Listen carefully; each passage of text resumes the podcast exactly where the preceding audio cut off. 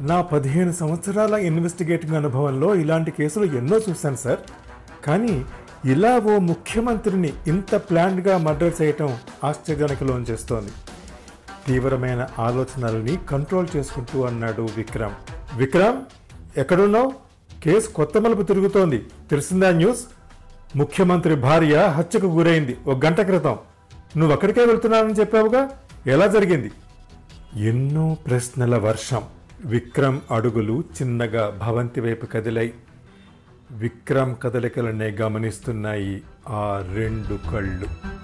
కొత్త ఎపిసోడ్లు ప్రతి శని మరియు ఆదివారాల్లో తప్పకుండా వింటారు కదా?